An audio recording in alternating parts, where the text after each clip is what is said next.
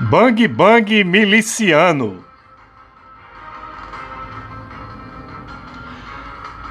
Até demorou para a ficha cair e a senha destravar os metralhas por todo o país. E tome rajada de grosso calibre nos cofres e na população. Muitas ações do desgoverno sinalizam aos malfeitores. Dizem que a própria gestão é feita desse tipo de gente. Um exagero contra os homens de bens, das famílias, dos latifúndios, das madeireiras, das minas e de Deus. Os filhos do residente são, indiscutivelmente e descaradamente, peculateiros. Quem ensinou? Ou seja, ladrões de dinheiro público em busca de tapetes institucionais que os cubram.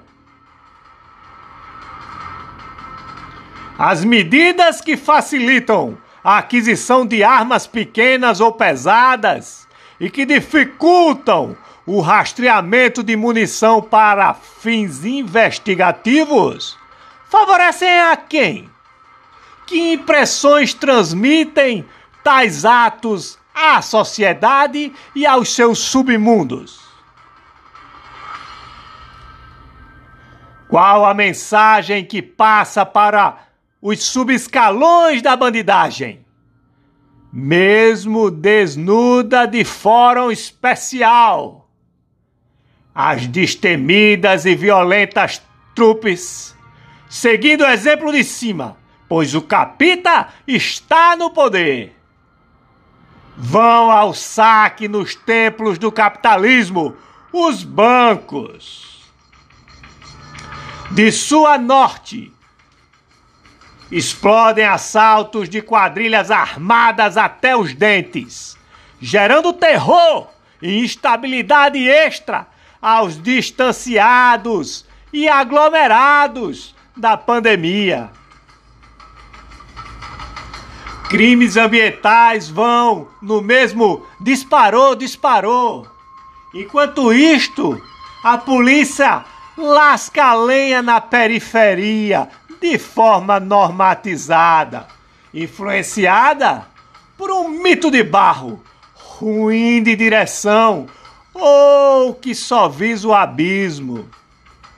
Com tempo de sobra para bobagens onerosas, irrelevantes e antidemocráticas, como listas infinitas de detratores.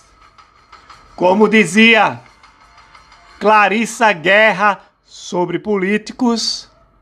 São ladrões educados de terno e gravata. Na França, talvez. André R. de Miranda, Aparições Literárias.